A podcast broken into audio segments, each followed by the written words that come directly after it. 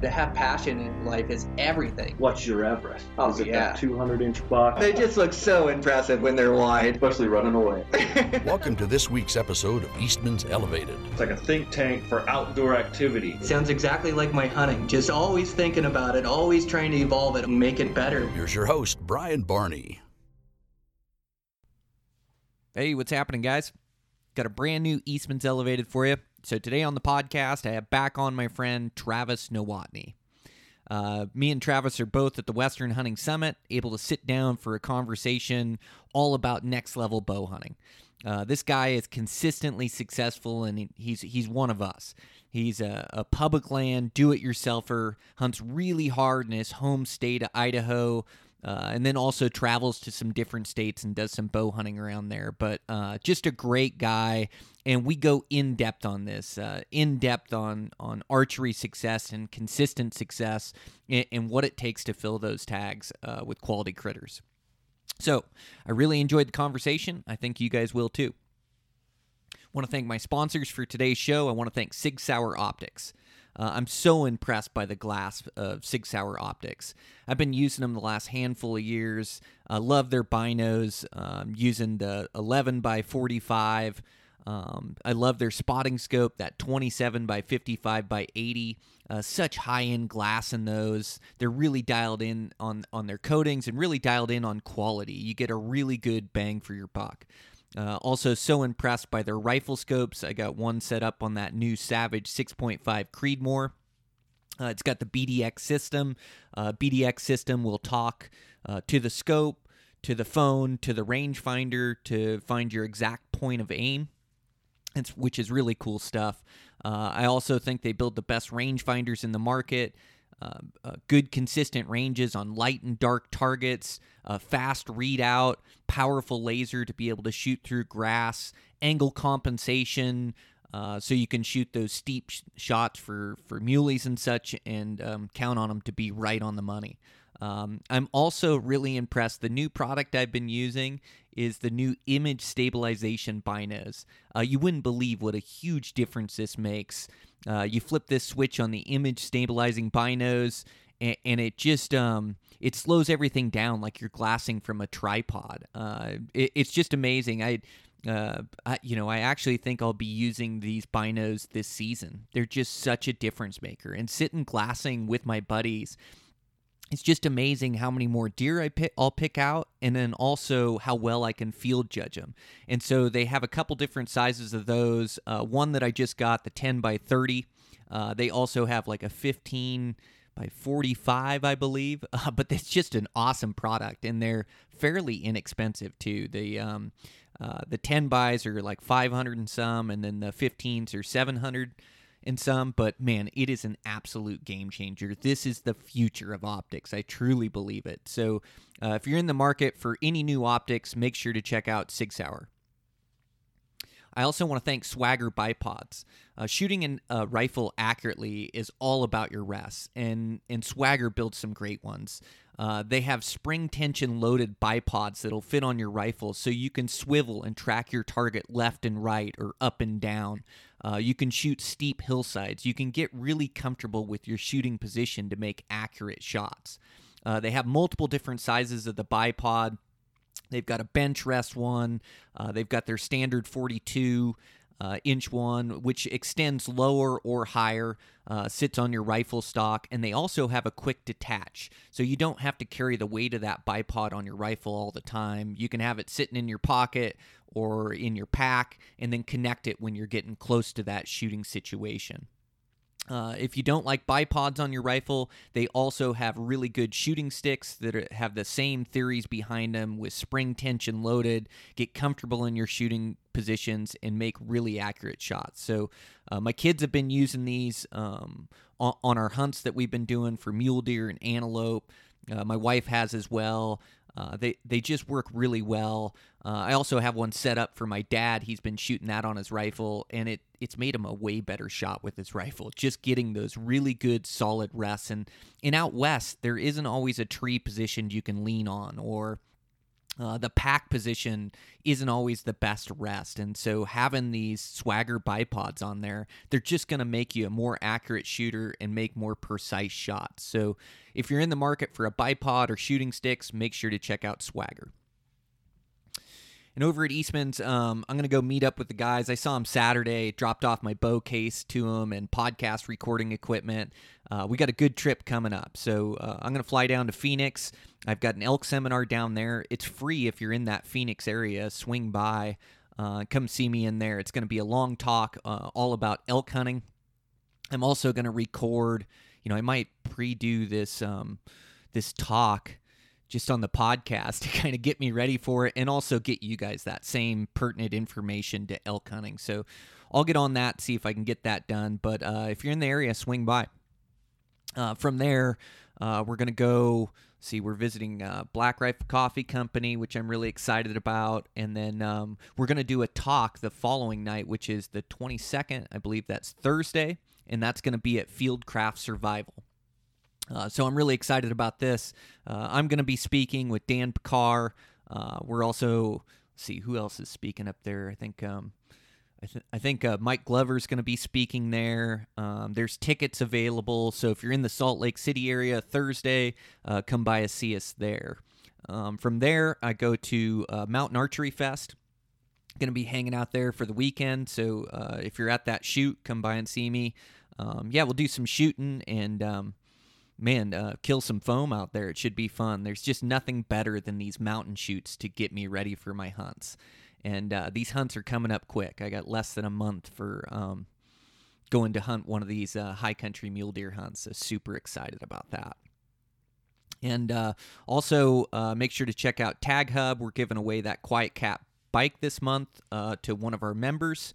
Um, and and check out the magazines. We've got that promo code elevated 321 that'll get you both magazines outdoor edge knife for $50 or one of the magazines and an outdoor edge knife for $30 again that code is elevated 321 and um, man i've got a, a, good video coming out. Make sure to check out our beyond the grid which is our internet tv show. You can search eastman's hunting tv uh, we're going to continue to release uh, some of my older episodes on there that have been on the Outdoor channel. And then I've got a great new one coming up. It's a high country hunt from last year, and I'm really proud. I think it's like one of the, the best videos that I've put out. So uh, just keep improving slowly but surely. Um, so, yeah, super stoked about that. But um, we got a good podcast for you today. Uh, one of my favorite people, Travis Nowotny and uh, it's a great podcast, all in depth about um, uh, archery stalking and, and mindset behind it and the, the nuances to it uh, to give yourself a better chance at harvesting that animal, how to be clutch. So uh, we'll get into that podcast. Uh, I'm your host, Brian Barney, Eastman's Elevated. Here we go.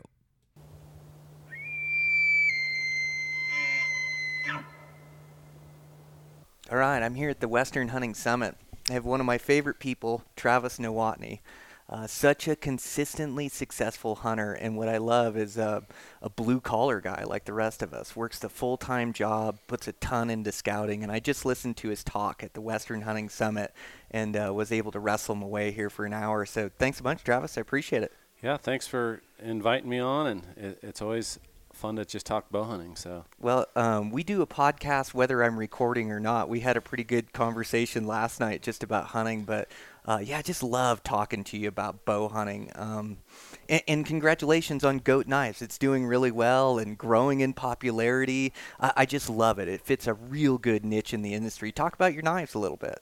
Yeah, so uh, I kind of developed uh, goat knives just because um, I thought there was a hole in the market. Like as a backcountry hunter and um, you know someone that really is mindful on weight and what goes in my pack, um, that was kind of the idea behind it. Like I, I kept thinking about um, coming up with a knife multi-tool, um, basically just to be able to sight in your bow or tighten something up, tighten a tripod. Um, and I was able to put that into a knife platform, and that was the start of it. Like it was pretty much just driven 100% on my own personal.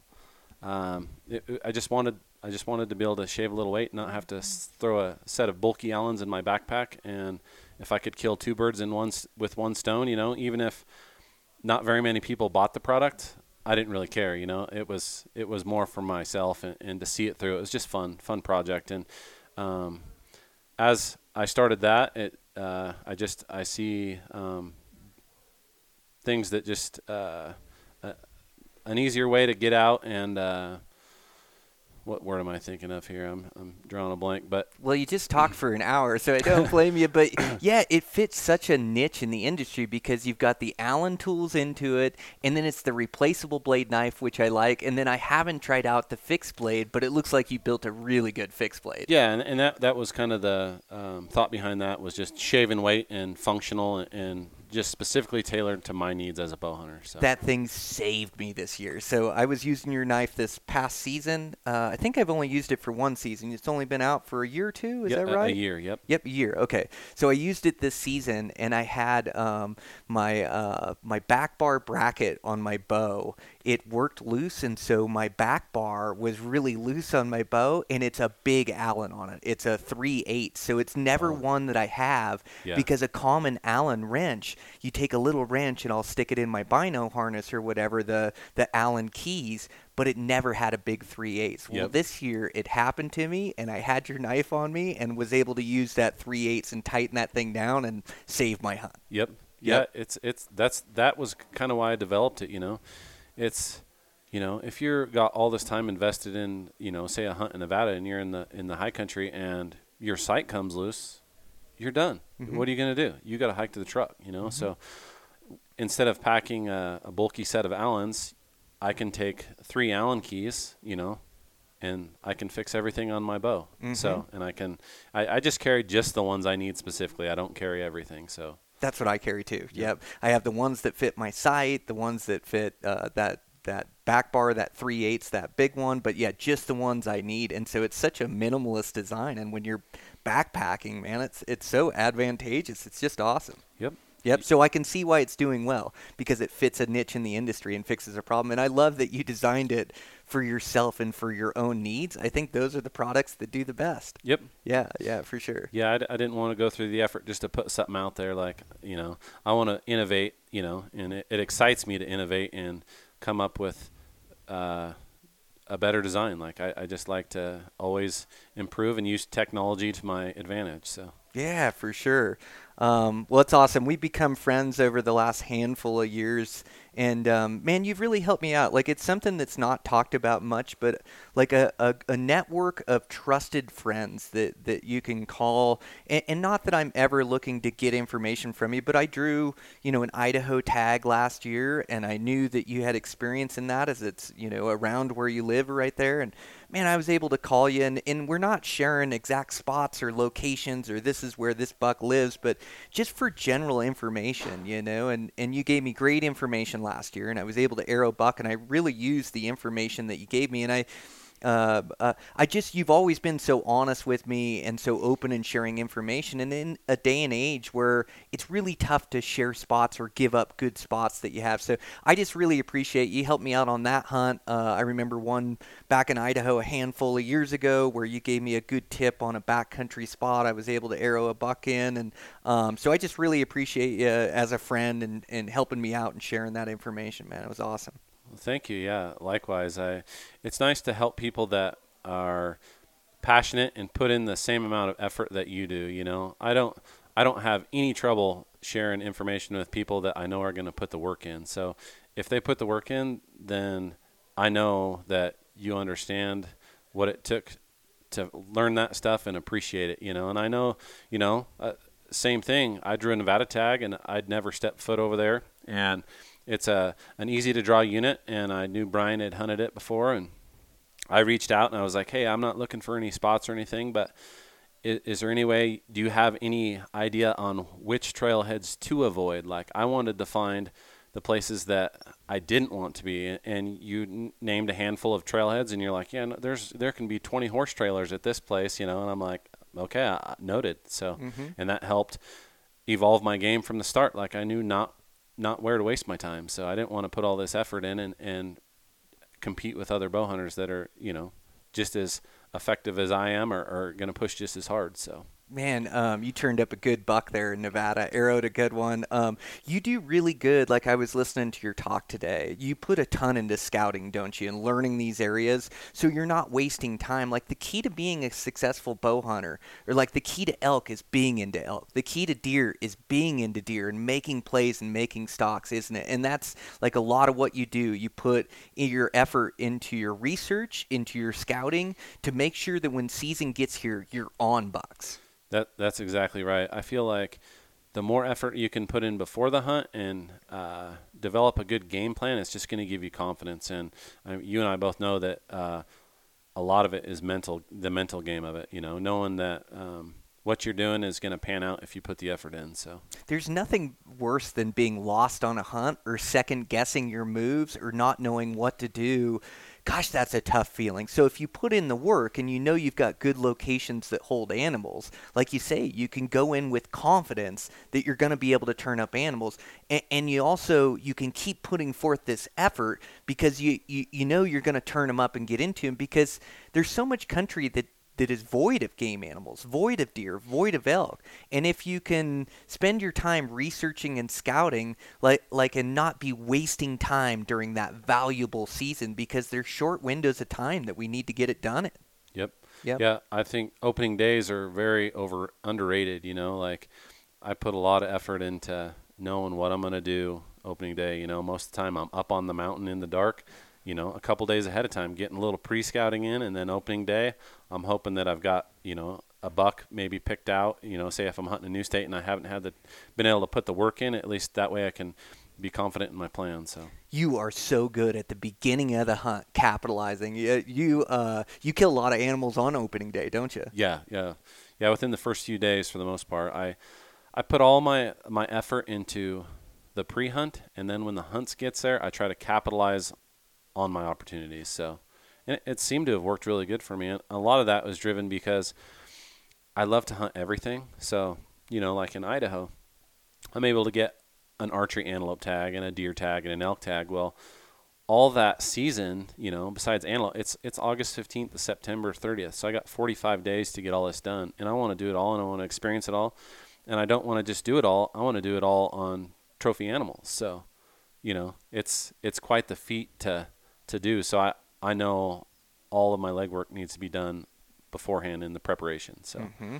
well, and you're good at capitalize on capitalizing on those opportunities. It's so easy in the beginning of the hunt to think, oh, I've got this many days, or oh, I've got this on the back end, and it's it's like um, you you get these opportunities, and and it's easy not to capitalize and think you have time but pretty soon your days start running out uh, you get fatigued and really you're most efficient in the first three to five days of a hunt. And and then you know you start to get tired it's not as much effort uh, uh, you, you know of course you want to keep putting effort forth but boy are you efficient in that beginning window of time. And you're really good at realizing that and capitalizing on that time. And just like you said like it, it's it may be opening day for hunting season, but you've already put in the work. You've already been excited about this hunt, been finding animals, scouting, knowing what the animals are doing, patterning the animals, and so you, you've already been hunting for a week in this unit or more, multiple weekends because you're a working class guy, and so you know it's not like your season just lasted a day. You just had a day where you could shoot that thing, but yep. you've been watching deer the whole time. Yep. Yeah, yep. super smart, man. Um, I, I love that you do that, and I need to be better at capitalizing on the beginning of this hunt, uh, these hunts, like where you find your target animal that you're happy with, and then you make it happen. Yep. The more time you you let go by, you know, um, there's more chance for a lion to move in and bump that buck, and that screws things, or just hunter pressure, or then you know it's getting a little later in September and those bucks strip their velvet. Well, then they're a different animal altogether. Mm-hmm. So now you got to drop down off those high peaks and drop into that secondary living, and it's just it, the game just every day it's getting harder and harder every day that goes by. Mm-hmm. I, I heard so many similarities in your talk between our styles, and everybody kind of develops their own style uh, of hunting, you know, uh, of aggressiveness and patience. But there were so many similarities in your talk when you when you were talking about hunting and stalking and things. So on your stalks, it sounds like um, you, you don't wait around much. You're not going to wait two, three days on a buck. You see a buck, and you're going to look for your opportunity and try to get in on them. So, uh, like, like, what's your typical routine? Say it's it's first light, and you hunt with your glass, right? Yeah, hundred percent. Yeah, and hunt gla- hunting with your glass is almost a mindset, isn't it? It's not just walking around aimlessly looking at meadows with your binos. Sure, you do that. You have OCD and you pull it up on every opening, but we're trying to find those master vantage points that show off an immense amount of country. Because if we can see them, we can kill them. You really hunt with your eyes a lot, and then I also heard that you say you hunt open terrain a lot too. Yep. Yeah, I'd say glassing is everything, and and having the uh, a plan, basically a mindset of getting to those vantage points, and I'm I go from vantage point to vantage point, and um, you know you can't kill them if you don't find them, and that's step one. So Yeah, absolutely. And then on your stock, you know, like you're a real patient hunter. You're you're patient and waiting for that buck to present the right shot. You're you're patient on your stock to not uh, to keep that element of surprise. But but you're not going to wait around and wait a whole bunch. You find that buck, and then like what would be a typical day? Make it to the vantage point before first light. Like tell me your your typical day when you find a buck that you want to kill. Okay, so a typical day, I, glass a buck. You know, maybe it's first thing in the morning. I'm gonna watch that buck, um, and one of the reasons I target open country is so I can keep my eyes on that buck. The more you can keep your eyes on that buck, the more your odds are gonna go up. So, is what I'm really waiting for. Is I'm waiting for the afternoon for those winds to get good. So, I know by hunting mule deer that most of the time a buck will bed one or two times before you know uh, his his first bed is just he might drop plop down right in the open because he wants to rest for a little bit, and as the sun gets up and it gets a little hotter, he's going to maybe move into a timber patch or something like that. So you don't want to right off the bat rush in there and make a play on this buck, and then come to find out he moved to a different bedding area, you know, and that's that's one of the reasons I like to hunt open country, just so I can sit back, I can watch that buck. He's going to bed down. I'm going to wait for him a little later in the day. The sun's going to hit him. He's going to move to, you know, maybe under a rock or some some better shade for the day. And, you know, that's about the time I'm going to execute my stock. I'm going to I'm to sit back. I'm going to take a good note of the country. Um, before I leave my vantage point, I want to get good landmarks and train features before I leave my vantage point to go after that deer. And uh, yeah, I'm just going to try to close that distance as quickly as I can. And then, uh, The afternoons are great, aren't they? Like the afternoons, those winds they get steadier, but they also get stronger too. So it helps with like noise cover, and, and then you just have like this this dominant wind, or you can tell the direction it's coming, which helps so much on the stock. And then also, you know, like you were stating, like you know that buck's not going to move. You know his location, and you can stalk that location. And I also think a mule deer's afternoon bed, he's going to hold put for longer. yeah, and uh, I think they're a little more, they're tired then. So Oh, you yeah, catch them nodding off. If, if you do it right off the bat, they're more aware. They're still checking out their surroundings. They're sure, they're making sure everything's good before they get that second bed. And once they get that second bed and they've sat in there for 30, 40 minutes, that's when they start nodding off and you can get away with a little more. So Oh, good point.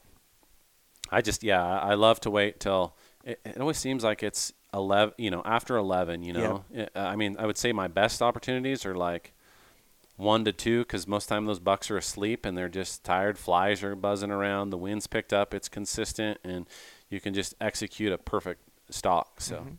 Yeah, and um, so okay, so you've got this buck bedded down in his second bed. Like, how important is planning your stock or taking note of the topography or how you're going to stock this buck? I would say uh, planning the stock's not as important. The most important thing is just recognizing your landmarks, and then once you are, have a good um, idea of the terrain, once you get over there, like say there's some some burnt trees or some boulders, or um, right when I hit this saddle, I'm going to cut from that saddle straight over, and that's going to take me right to where the buck's bedded. Like I try to take, I put more emphasis on knowing where I'm going to be once I get over there because it's going to look a little different. And then once once I've determined that, I'm just going to try to close that distance as quickly as I can and get my eyes on that buck, just in case, um, you know, he he moves his bed again. So Yeah, absolutely. Like, um, uh, uh, uh, keeping eyes on that buck. There's so much to, like, with uh, experience hunting deer and experience hunting elk. Like like reading their mannerisms, reading their mood and their behavior and knowing it. You know, it's like you can tell by their ears or by erratic head movement, and you can tell if a buck's got you pegged or doesn't have you pegged. And a lot of times, a buck will hear something and look your direction, but you know he's not spooky. He's not going to get up and run. He just heard something. And so that's your time to be quiet and just lay low. Let him forget about you. Give him 10 minutes. But, but how much do you pay attention to the buck's behavior and mood and attitude and, and mannerisms? That's everything. Like, so once you close that distance and you can get, you're basically, I would say within 125 yards, 150 yards, something like that. Um, that's when it's time to slow down, and that's when it's most important to pay attention to his mannerisms. So, if a buck's sitting there relaxed, you know, sitting there twitching his ears, you know everything's good, and that's when you're just slowly slipping in and you're closing that distance. And I like to close that distance until, you know, if I can if I can get on top of that buck and kill him in his bed, I'm not afraid to do that. Me at all. too. I, Yep. I'll do it every time. I just don't like to leave time and opportunity for chance for something to go spook the buck. So, but if he's in a spot that I, I know it's going to be difficult to get a shot, I'll get up as close as I can within my effective bow range and sit down and let it unfold. So, Yeah, uh, I'm the same way. I play him patient. If I can shoot him in his bed, I'll shoot him in his bed. But I'm also not going to give away my position or, you know, like a lot of times I have to let the buck make the last move because it's like I can't expose myself to get that shot in his bed because he'll see me. His Yeah. head's up or his his head's this or his head's that. And so like a lot of times I'll get to a position and his head's covered by a tree and I'll just wait. I know he's there and I'll let him walk out and make the move or let him stand up. It's it's really I like drawing on bucks right as they stand too. Yep. I'll do that a lot. Like Yep. be in shooting position,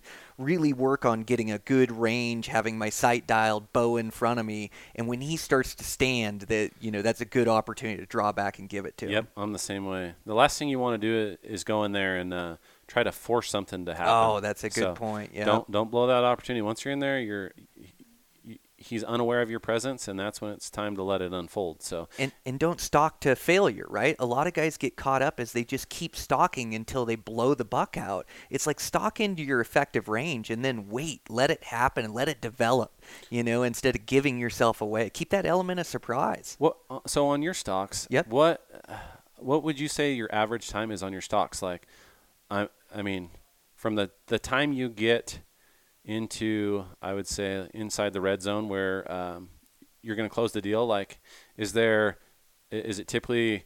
I mean, have you had days that you've had to wait it out all day? Like, what? How how does it work for you most time? Is there is there any kind of average to that or? Yeah, I think um, those bucks tend to get up and change beds or get up and feed around. So a lot of times, like taking this backwards, like when I see the buck and he beds in a good spot and I'm making my play, I, I'm in a rush or a hurry to cover ground because I know he can't see me. He's not going to hear me. I'm a long ways away, but I need to make it to this buck before he moves again. Like I want to capitalize on the position he's in right then and there. So a lot of times I'm hustling. I go light. Like I, I'll usually leave my pack. I'll stick a, a 10 ounce thing of water in my pocket. I'll have my knife and my headlamp, and that's it. Super light. And I go get around him, and, and then it's always different, you know, when to slow down. But you kind of like get these instincts or this feel of like how quiet you need to be at what time in the stock to not give yourself away. And then as I close in and I get close to that buck, you know, a lot of times that buck will stand within 15, 30 minutes of me getting there. Yep. It's just like the time it took me to get there and get into position. Now it's been that one hour, two hours for that buck. So he stands up and I'll get my shot. I'd say I probably only shoot him in their bed maybe 10% of the time, 20% of the time, just where I have the shot. Um, and, and then the other times I'm being patient and letting them get up. But I have had to wait up to four hours for a buck to get up. Or sometimes he stands and he turns around and beds right, right back down. Yeah, and I don't get a shot. But I would say typically, if I was to give it an average time, would probably be like maybe half an hour to an hour, maybe 20 minutes to 45 minutes. What would you say your average time is? I would say it's longer than that, and I don't know if it's. I I guess it depends. Like it seems like um, if there's no wind, it's going to be a longer, drawn out deal. Like, Mhm. and I'm I, I feel like I'm really good. Like I'm in tune with how fast I need to go and what I can get away with. If if it's pretty windy and gusty, like it seems like I can close the deal really quick. But if it's silent, you know, I, I'm sure you've been in the situation where you're like, I mean, you're so close. If this buck makes any move, it's he stands up, it's over. You know, you're right there on the cusp of executing a perfect shot, and you know you'll get that buck. You'll be you can hear you can see him down there flipping his ears and stuff like that, or you'll start coughing and you just get super nervous because it's so quiet. You know, like I'm sure you've you felt that too. It's just every situation is different, and it just seems like you know the most important thing is just to to really adapt to the si- situation. You know what I mean? Oh, I love that in your talk. Uh, I want to talk about that, but I, as you bring up that point, you remind me that it, you know, those are the the best case scenarios when he gets up quick. I think it does take me longer, as you mentioned that, and especially like red zone, like say 200 yards to bow range. It takes a while, and it it takes every muscle in your body to move slow, doesn't it? It it is does. so difficult, and it's so difficult to sit still and wait for that buck to stand. Everything's screaming at you. You know, your legs are screaming at you. They're cramping up. Like it is a, it is really tough to be patient. You know, everything's uh, telling you to to throw a rock or to get the buck up, and you just fight those urges. But I think you're right. I think if I was to look at my average time, it probably would be more to to move that 200 yards into bow range. Average time, like probably 30 minutes to an hour of trying to sneak through the shadows, getting held up like it that you know, it doesn't take me multiple hours, but then once I'm in position, yeah, a lot of times it's a long wait. It's 1 hours, 2 hours for that buck to stand, you know, thinking Yep. about if I was to put an average and it has been 3 and 4 hours and in those days, oh, that is so painful to have to sit to a place for 4 hours. It is. And, and then what's the worst is when you sneak to a spot and you think that's buck's there and you wait for four hours and you find out that buck was never there. He was already gone or Yep. so that's the worst. I've but done that. Yeah, uh, it it's um, sometimes you just stalk an empty bed, but you got to believe he's there. The minute you think that buck isn't there, you start moving too quick, you make a mistake, and you blow out that deer that was right in the position where you left him. For some reason, your brain starts thinking that oh this buck isn't here anymore oh this buck already moved i i don't for for no reason Yeah, I, like ne- you, I need to speed up there and see this buck. I need to get my eyes on him. I need to go now. Like, yeah Yep. yeah well and um your your mind tries to force you at the end to hurry up and get into position like the last 15 20 yards should be your slowest time Yep. but your mind's screaming at you to hurry up and see if he's there hurry up and get into position right Yep. Yeah. You, you know, one thing I've noticed, like, so the closer I get and the longer I'm on, like, when you first get in there, you're just on edge and you're just, your emotions are just going, you know, and your heart's beating out of your chest. It's hard to control your beating, you, you control, you know, your breathing and stuff like that. But as you sit there and the longer you're in bow range, the calmer you get. Me the- too. And the more, you know what I mean? And then you know, like, when this happens, I'm going to execute because I'm calmed down. So it, it really helps, you know, to slow down to get in there. It'll help. It'll help get you set up for that shot. You know, help you focus on executing a good shot, getting drawn, and doing all the things that you do and you you practice when you shoot your bow. So You're right. Um, yeah, when you're just stalking and getting in, and sometimes, I mean, um, we do it for the excitement, right? If I don't get excited more anymore, I'm not going to do it. But it's trying to harness that excitement. But even on the stock, like on the end stock, like, and especially like my first stock of the year before I'm really comfortable, or you know, the more you stock, the more comfortable you get. But on that first stock, I start getting close, and my legs will be shaking like I have a hard time even putting my foot placement and going slow. Like you can make a mistake that way too. Does do yours? Does your body do that too? yeah, oh yeah, Yeah. like yeah, it's you get kind of fidgety and you're not as as as calm, you know. Mm-hmm. You get into that too, where I, I really got that adrenaline surging through me, you know, and it's like I really got to take some deep breaths, calm myself down. Like this is what I've waited for. But I do like what you said about that time. Like that time you have waiting for that buck to stand. It's like you can start to make sense out of it in your head, and your adrenaline can't run for three hours straight. Yeah. Like all of a sudden, that adrenaline starts to, to tail off. You start to get calmer. You start to get ready for that opportunity. So when that buck does stand, you settle your pin and let it happen. Yep. Um, how many shots do you take from your knees versus standing? Um, man, that's a. I I don't. Yeah, I would say a lot of my shots are actually from my knees. Mine too. Like. Yeah. I would say 50-50. Like Yeah, I would say the same thing, if not even more so from my knees. But yeah, probably somewhere around that 50 50. Shooting from your knees is so important. And so I practice that a bunch, but I bet you I'm 15, 20 yards worse from my knees just because I don't have my legs for that core stabilization. Do you find the same thing? Oh yeah. Yeah. no doubt. Like every time I'm in that situation when you're on your knees and you know you can't get up, you're like, I have to, I have to sit in the position that's gonna give me the best opportunity when this buck does stand. You know, you don't want to be standing, so you're sitting there on your knees. And the second that you come to full draw, it's you you realize right away it's not it's not like shooting when you're standing up. You know. Yeah. Well, and it's so tough because when I'm sitting there waiting for a buck to stand, I have to be ready. For all that hour, two hours, Yep. three hours, whatever it is, you have to be ready to make that shot. So you have to be sitting in your shooting position, whether that's knees or standing. You have to have your bow in front of you, arrow nocked, uh, release on. Like you have to, it's go time. You have to be ready to go.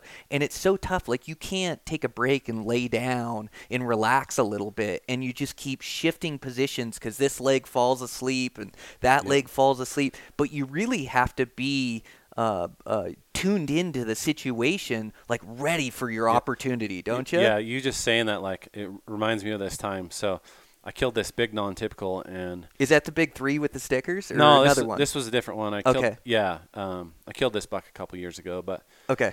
I So- think I remember the yeah. buck. So I wasn't. Yeah, it was the one on my intro, the Travis Nowotny that that. I saw that Yeah. one. What a great buck. So I slipped right in on that buck, but I didn't know exactly where he was. I knew like I was I was within bow range right there, and I, rather than force the issue, I just sat down and I was waiting. And I was doing that same thing. I'm sitting there, I'm baking in the sun, sweat's beating down across my eye. I'm trying to keep it out of my eyes, and um, you know I'm trying not to move because I know at any moment this this buck can get up. And anyway, I'm just like shifting my weight, my legs falling asleep, and I'm like, you know, just my legs, I can't, they're numb, you know. So I, I straighten my leg out and I'm just looking in front of me. And I've been like, the whole time, I've been like keyed in on everything else, but it's gotten to the point where my legs are so asleep. I'm not even gonna be able to stand to shoot if I needed to stand, so I'm like trying to stretch. The second I do that, like I put my leg out like this, out in front of me, and I, I just like slowly pick my head up, and that buck is like 30 yards. So he just stood up from his bed and he's looking right. like I, I, I, I thought that was over. I was like, this, it's over. Like, so I'm sitting there like, I'm like, shit. Like, you, the second I wasn't paying attention, he's looking at me. so I'm just sitting there, and he just turns his head and starts feeding on bitter brush and mm-hmm. starts working left. I'm like, oh, thank goodness, you know. And he actually came right up to me. He was just right on the other side of this fence, and I shot him at like I, I- from here to that door, like Oh, wow. three yards. And it was funny because so he was coming straight to me, right? He was feeding from bitter brush to bitter brush, and I couldn't I couldn't draw because the whole time he's sitting there, you know, displaying that those antlers right in front of me, you know, feeding up on this bitter brush, and I'm just just trying to sink lower and lower and lower, and as he's coming right to me, but I think he's going to jump the fence right in my lap. That's what I'm thinking, you know. So he walks right up to the fence and he sticks his head down like he was he was he was eating some bitter brush like he was at first like he was going to sniff the ground and then jump the fence. The second he does that, he puts his head down and there was a little bush right in front of I mean just barely covered his eyes. And I came to full draw and I settled right I was going to shoot him right between the shoulder blades right through the barbed wire fence. I was I was Oh, just wow. just about to punch it off and he turns to the left broadside right there. And I, I'm not I'm not like I could literally spit on this buck if I wanted to, and and as quick as I as quick as I could make sure that I was in between the two barbed wires in the center behind his lungs, I just punched it off and hammered him, and he ran like 30 yards and piled up. But man, is it exciting when it's like that right in your face, and it, it's just so hard to keep it together. You got to do everything right, you know, and, and see it through to the bitter end. That is so intense. You're right. You have to do everything right. These stocks and, and these that come together, like, li- like it, you have to make a hundred right decisions. Your instincts have to be so spot on. And if you would have made one mistake there, if you would have moved when his head was looking at you, if you would have tried to draw at the wrong time, if you you would have tried to to take the wrong shot and nick that that fence, there is a hundred decisions that had to go perfect. Yep. And so when you hone your instincts and you get this experience, and you talked about it in your seminar of high opportunity experience,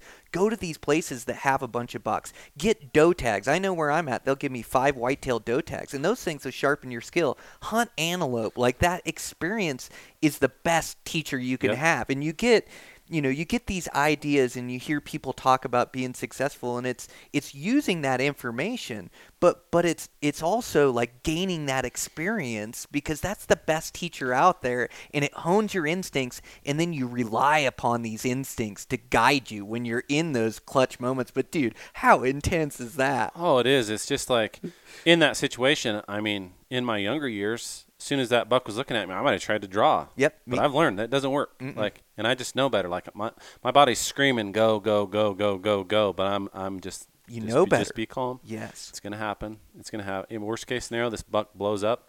You know, because he gets too close to me and I don't have a chance to draw. Well, I still got an opportunity. He might stop and look back. So you try to draw when he's right there in in sight. It's over. He ain't gonna look back. Mhm. He's gone. So And I noticed that those bucks, like one of the most nerve-wracking things. So, like I told you, I like to to draw on bucks as they stand. Sometimes that's a good situation, but sometimes it doesn't lend itself, or they stand up looking in your direction, or they stand up and their vitals are covered. I notice when these bucks stands, like when these bucks stand, um, you know, back to like reading their mannerisms, like they get up.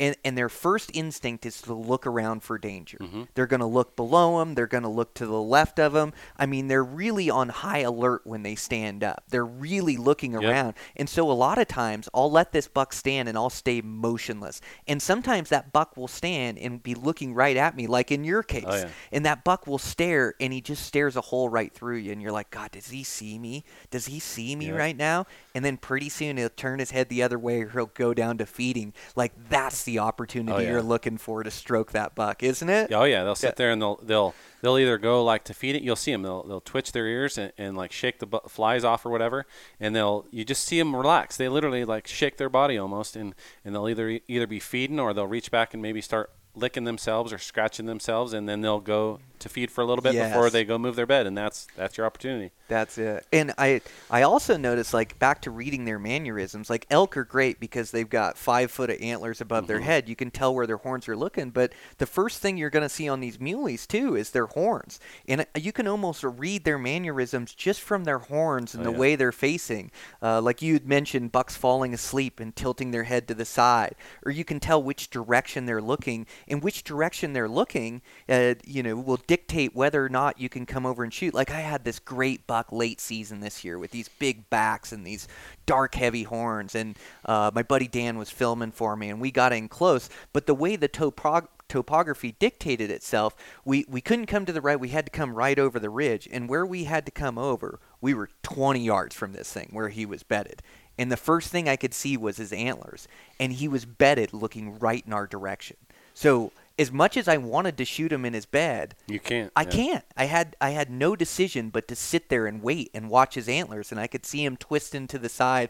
And we waited there 45 minutes, an hour, and it was a screaming wind or whatever. And uh, I really thought I was going to kill that buck. And the wind swirled down, and he winded us and blew out of there. Never stood up, never gave me a shot. You know, just like when they shoot out of their bed Oh, when yeah. they catch that wind. So it didn't work out that time, but reading those horns and the direction they are, and also how erratic they're turning, you can tell where that buck's looking, if you can expose yourself or come over and shoot him in his bed, or if you have to wait. And didn't work out that time, but you know, it's worked out before and it'll work out in the future. But keeping tabs on those horns is so important. Oh, you can learn so much, and the more you you can hunt and get those stocks, you're going to learn that, and then it's going to become second nature. You knew if you came over the top of that rim to get on that buck, it's over. It's not going to work. It wouldn't have worked out anyway. So you're taking a chance. You know, do I take a chance that the wind might switch? Well, I know if I, I pop over too early, it's not going to work out anyway. Definitely so not, I'll yeah. just leave it a chance. Yes, for sure. Um, so you had mentioned earlier, I thought this was so important, and one of the favorite parts of the talk that you gave today was adapting to the situation you're given. So, like you just talked about, um, uh, like when you plan your stock, you're planning big landmarks so you know where that buck is. And I think it's really important. It always looks different when you get over there. So it's like marking your landmarks, like you say, and then I'll take a picture of that hillside. I'll even mark it on OnX where I think the buck is, where I think I'm going to shoot.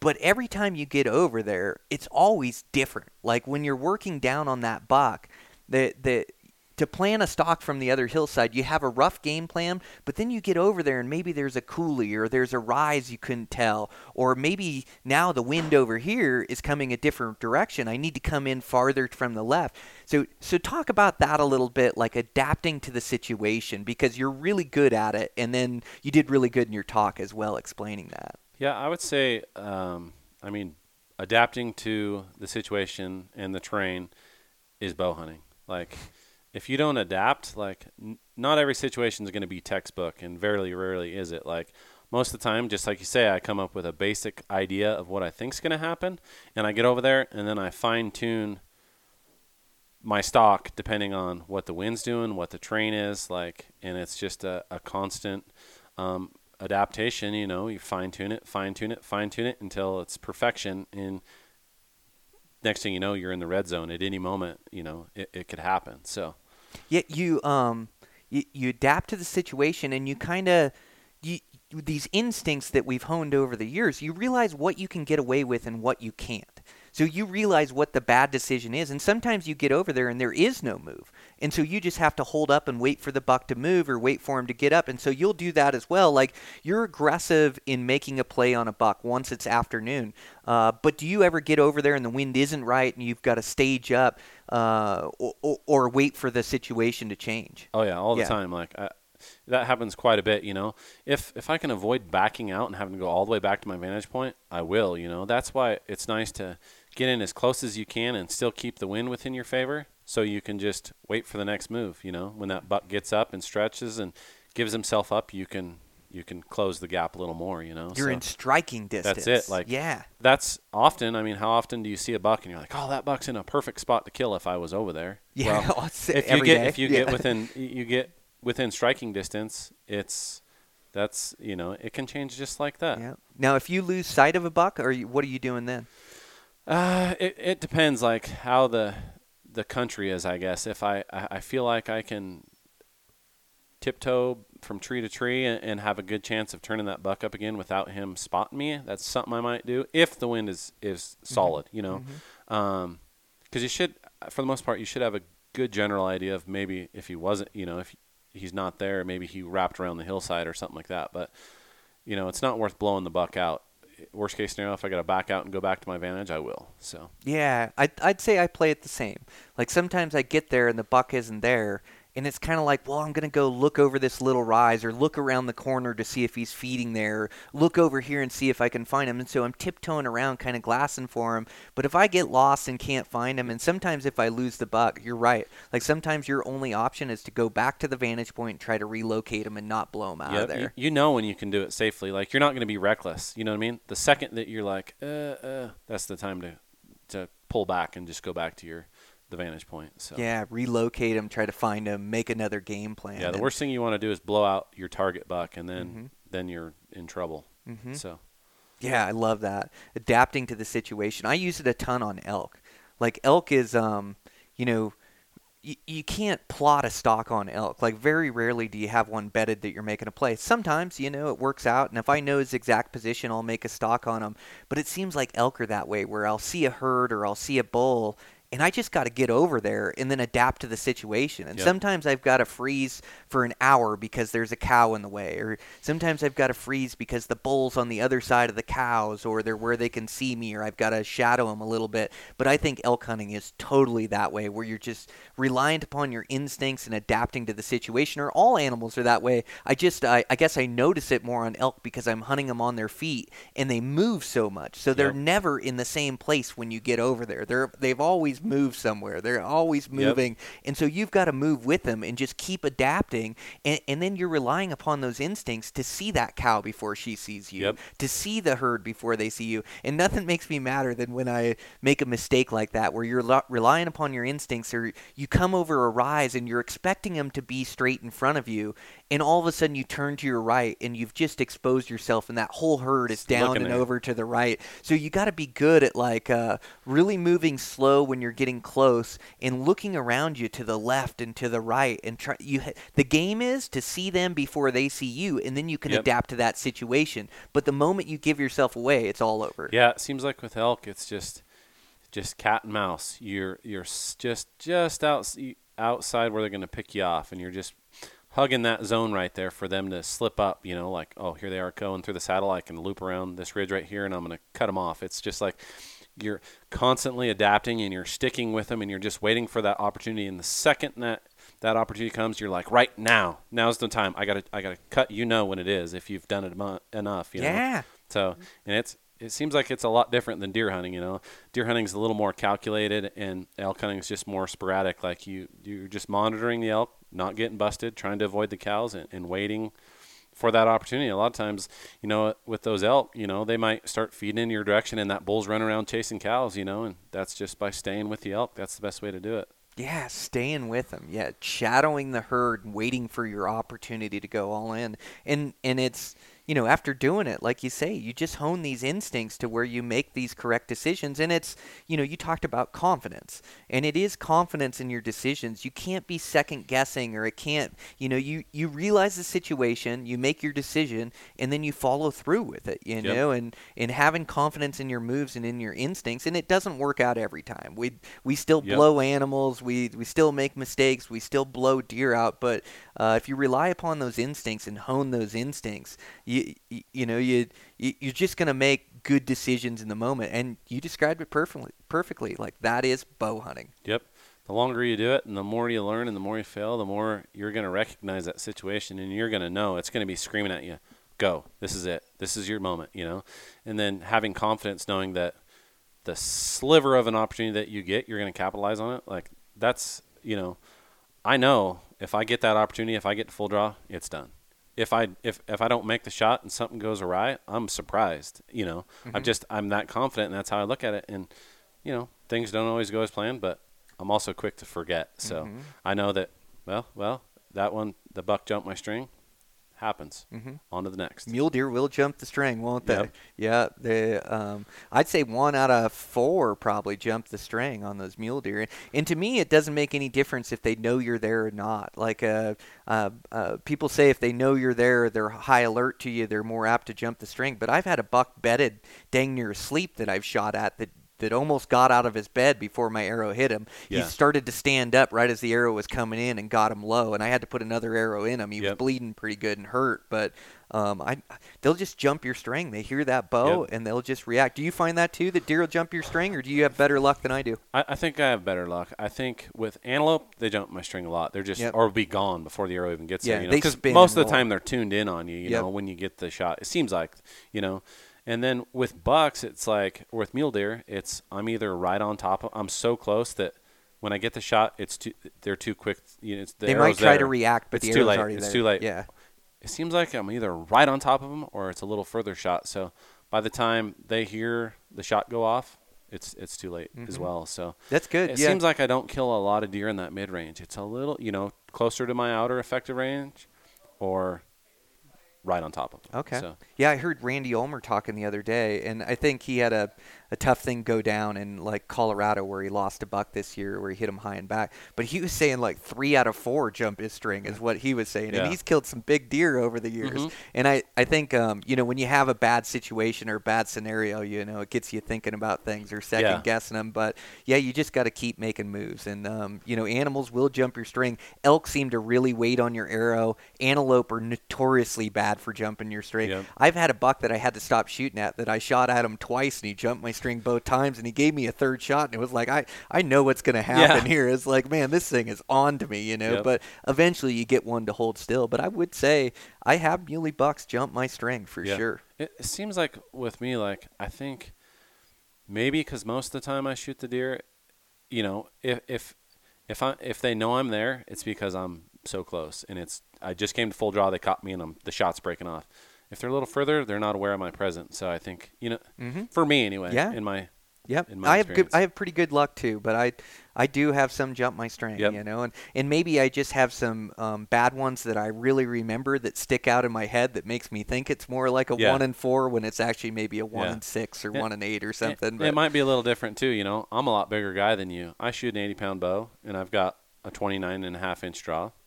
My arrow gets there pretty quick. you know. Yeah. I can get away with a lot more than you can. Mm-hmm. So, you know, I can be off by 10 yards and I'm still going to hit that buck, you know, in, in a rush. So, And I notice a little wind noise too seems to help with that, where they don't jump the string as bad. Uh-huh. Still days, it seems like they'll jump the string worse than they will windy days, at least in my experience. yeah, I, yeah, yep. yep. A little bit more um, uh, sound cover for sure. hmm It's so fun, isn't it? It's, it's, yeah, there's nothing better. Oh man, um, yeah, I know you just live and die to bow hunt, and uh, I'm the same way. And it's the ultimate challenge. I think that's why we like it so much. It's like the more you put into things, like the the more you get out of Yeah. it when it when it comes together. And it takes years to hone your skill. Like we're 20 years into our journey or more, even hunting as kids or whatever. But we're a long ways into our journey where we've figured out how to be consistently successful. But it takes years to hone these skills, and you have to make these mistakes and gain this experience to hone those instincts. And, and then stuff just starts dying. There's like Yep. a like a turning point there. But it is,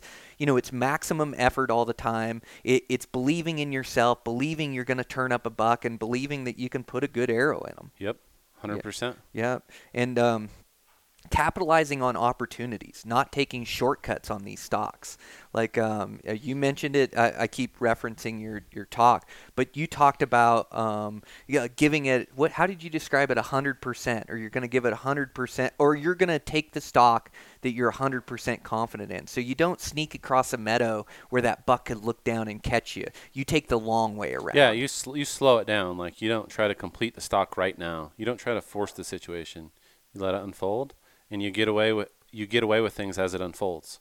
You know instinctively if you're in tune. You know you've done it enough. You know what you can get away with and what you can't. You know that you know that buck's alert down there. It's time to hold up for a while. You might have to sit there for 20 minutes till he relaxes, and then you just start tiptoeing in. Like the biggest thing, the biggest takeaway or advice I would give to guys is don't look at a stock as oh the more stocks I get then eventually one's going to happen. Treat every single stock as if it's your last stock and don't get lazy. If if you have to circle the mountain to not get seen and get the wind right, you circle the mountain and not get seen and get the wind right. Like that's what it takes. So Oh, you're so right.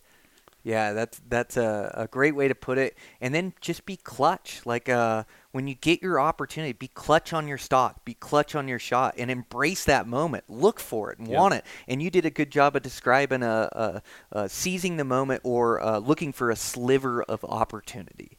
Like uh, if you see your shot on that buck and you know you can kill him, recognizing it and capitalize on it. Yep. Like you you don't wait too long. Like things can go wrong, things can happen. When you see that broadside, when you see that shot you've been looking for, it's your time to be clutch. yep.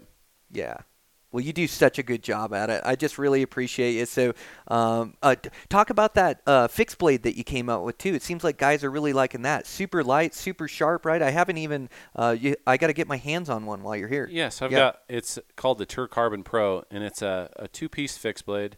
It's got a titanium handle, and uh, it, the blade is made from Nitro V, so it's got a good uh, Rockwell hardness. So it'll hold an edge for a long time, but it's not so hard that you can't put an edge back on it. So in my opinion, it's great for hunters. You know, hunters aren't for the most part knife enthusiasts and experts at sharpening knives. You know, they want to be able to put a quick sharpen on that thing and be able to complete the job. But it that that blade is also good enough that uh, you know you can break an entire elk in the field down and, and not really have to put anything you know tune it up until you get home. So Wow. Yeah, it's also got that quarter inch drive hole, which you can also use as um, you get a couple O rings or just pack some Allen bits. You can fix things in the field. So it's just about um, being ultra lightweight, ultra functional, and you know killing two birds with one stone. So Man, that's so cool. And what's the uh, replaceable blade knife? What what's So- that one called again? that's the Capra Hunter. So Capra Hunter. Okay, cool. Well, uh, they're great knives. Travis is a blue collar guy that just works his butt off to be consistently successful, and, and I always like supporting your guys in your endeavor, and and uh, uh, uh, not just supporting you because you are one of us, but also that it's a great product. So yeah, thanks a bunch for coming on, man. yeah, I appreciate you having me. It's it's always awesome to get together and talk bow hunting. So Yeah, for sure. All right.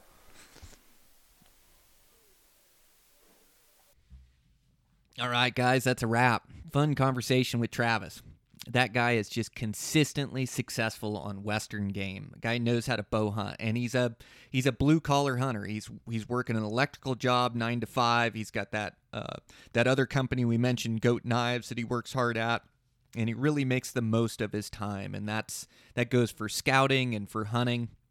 Just extremely efficient. Um, it's not easy to to be consistently successful on these uh, easy to draw tags out west, and and he somehow finds a way year after year, species after species. So, uh, just love talking to that guy, and uh, really appreciate appreciate his time on the podcast. Uh, make sure to go check out our sponsors. Uh, check out Sig Sauer Optics. Uh, again, I am just blown away at those image stabilizing binos. Uh, those things are going to be a game changer. Um, it's just like on a windy ridge and looking into a place, it just stabilizes, you know, what you're looking. You lose that little bit of shake. It's like always looking through your binos with um, being tripoded up. So I'm, I'm super impressed by them. Um, those they've got their standard binos, which I absolutely love. I've been using those 11 by 45s. I believe they're the um, Oscar 9 or the gosh, I, I forget the name of them, but the um, they're the 11 by 45s. Also love that scope, that 27 by 55 by 80 mil objective. Uh, rangefinders are awesome. Real consistent readings, which you know not many guys talk about their range finding game, but it's a major piece to the puzzle. You have to have the absolute best archery rangefinder you can buy, uh, and Sig Sauer definitely fits that bill.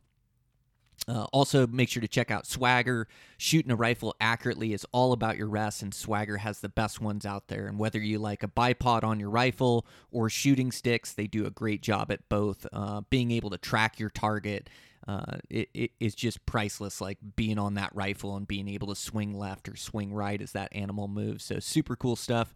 Uh, make sure to check out Swagger. Uh, again, we've got that promo code for the magazine, Elevated 321 and uh, got those speaking engagements coming up. Um, uh, the 20th in Phoenix, 22nd in Salt Lake City. Uh, so super excited about those. Uh, if you're in the area, uh, come down see us. And um, Mountain Archery Fest on Saturday would be fun too. Uh, I think we're going to be there actually Friday, Saturday, and then I fly out Sunday morning back home. But um, yeah, it's just a busy summer here, but I couldn't be more excited for season uh, cut these legs loose and go for it. So just trying to get everything right, get get my mind right, uh, get my responsibilities taken care of, uh, make sure my family's all good, um, getting all the necessary gear. Uh, I've got to start in on my meal prep so I can get some of that done. Um, but super excited, and uh, we're gonna try to capture these for some videos this year. Uh, I got a go-getter cameraman that I'm super excited about. Um, so yeah, we're gonna we're gonna go out and, and try to capture as many of these things as we can. So uh, should be a super fun season. Um, man, I it just uh, it seems like every year the anticipation builds and builds for um, season and and uh, getting after it. Uh, absolutely can't wait. As I know you guys are getting excited as well. I see those download numbers uh, going up as as you guys are listening to more podcasts and readying yourself for season as well. So just going to try to get you guys the absolute best information for season that's that's pertinent to the hunting you'll be doing. And so uh, gonna gonna knock out some of these solo podcasts. Uh, make sure I have some of those done and released, and then really good guests.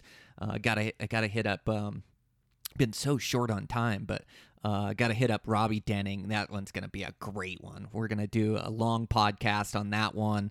And uh, yeah, I got some other ones that I've got lined up. One on elk calling is, you know, I don't do much calling. Most of mine is spot and stalk. And um, so it'll be good to get a really good caller on there that really understands the process and calls in a bunch of bulls. So uh, excited to get one of those on there. Of course, High Country Mule Deer is coming up. Try to get some good recordings there. So like I say, just try to get you guys that really good information that helps make our community better. So I really appreciate the support, you guys. Uh, with that, I got to get packed for this trip, uh, get some more construction work done. Uh, Barney Construction is just busy as all get out here, but uh, we're managing and getting things done, and we got a great crew, and so um, we'll just keep on keeping on and and uh, making our way through it and get to hunting season here. So uh, thanks a bunch, you guys. I really appreciate the support. Uh, really appreciate it on social media, support of the podcast. You guys, uh, those downloads are the reason why this podcast works and the reason I can continue to bring you this information. So I really appreciate the support, uh, the the shares and like the stories on social media, like anything to push this podcast uh, to help grow it and uh, help build this community. So I appreciate you guys. And uh, with that, check in with you next week.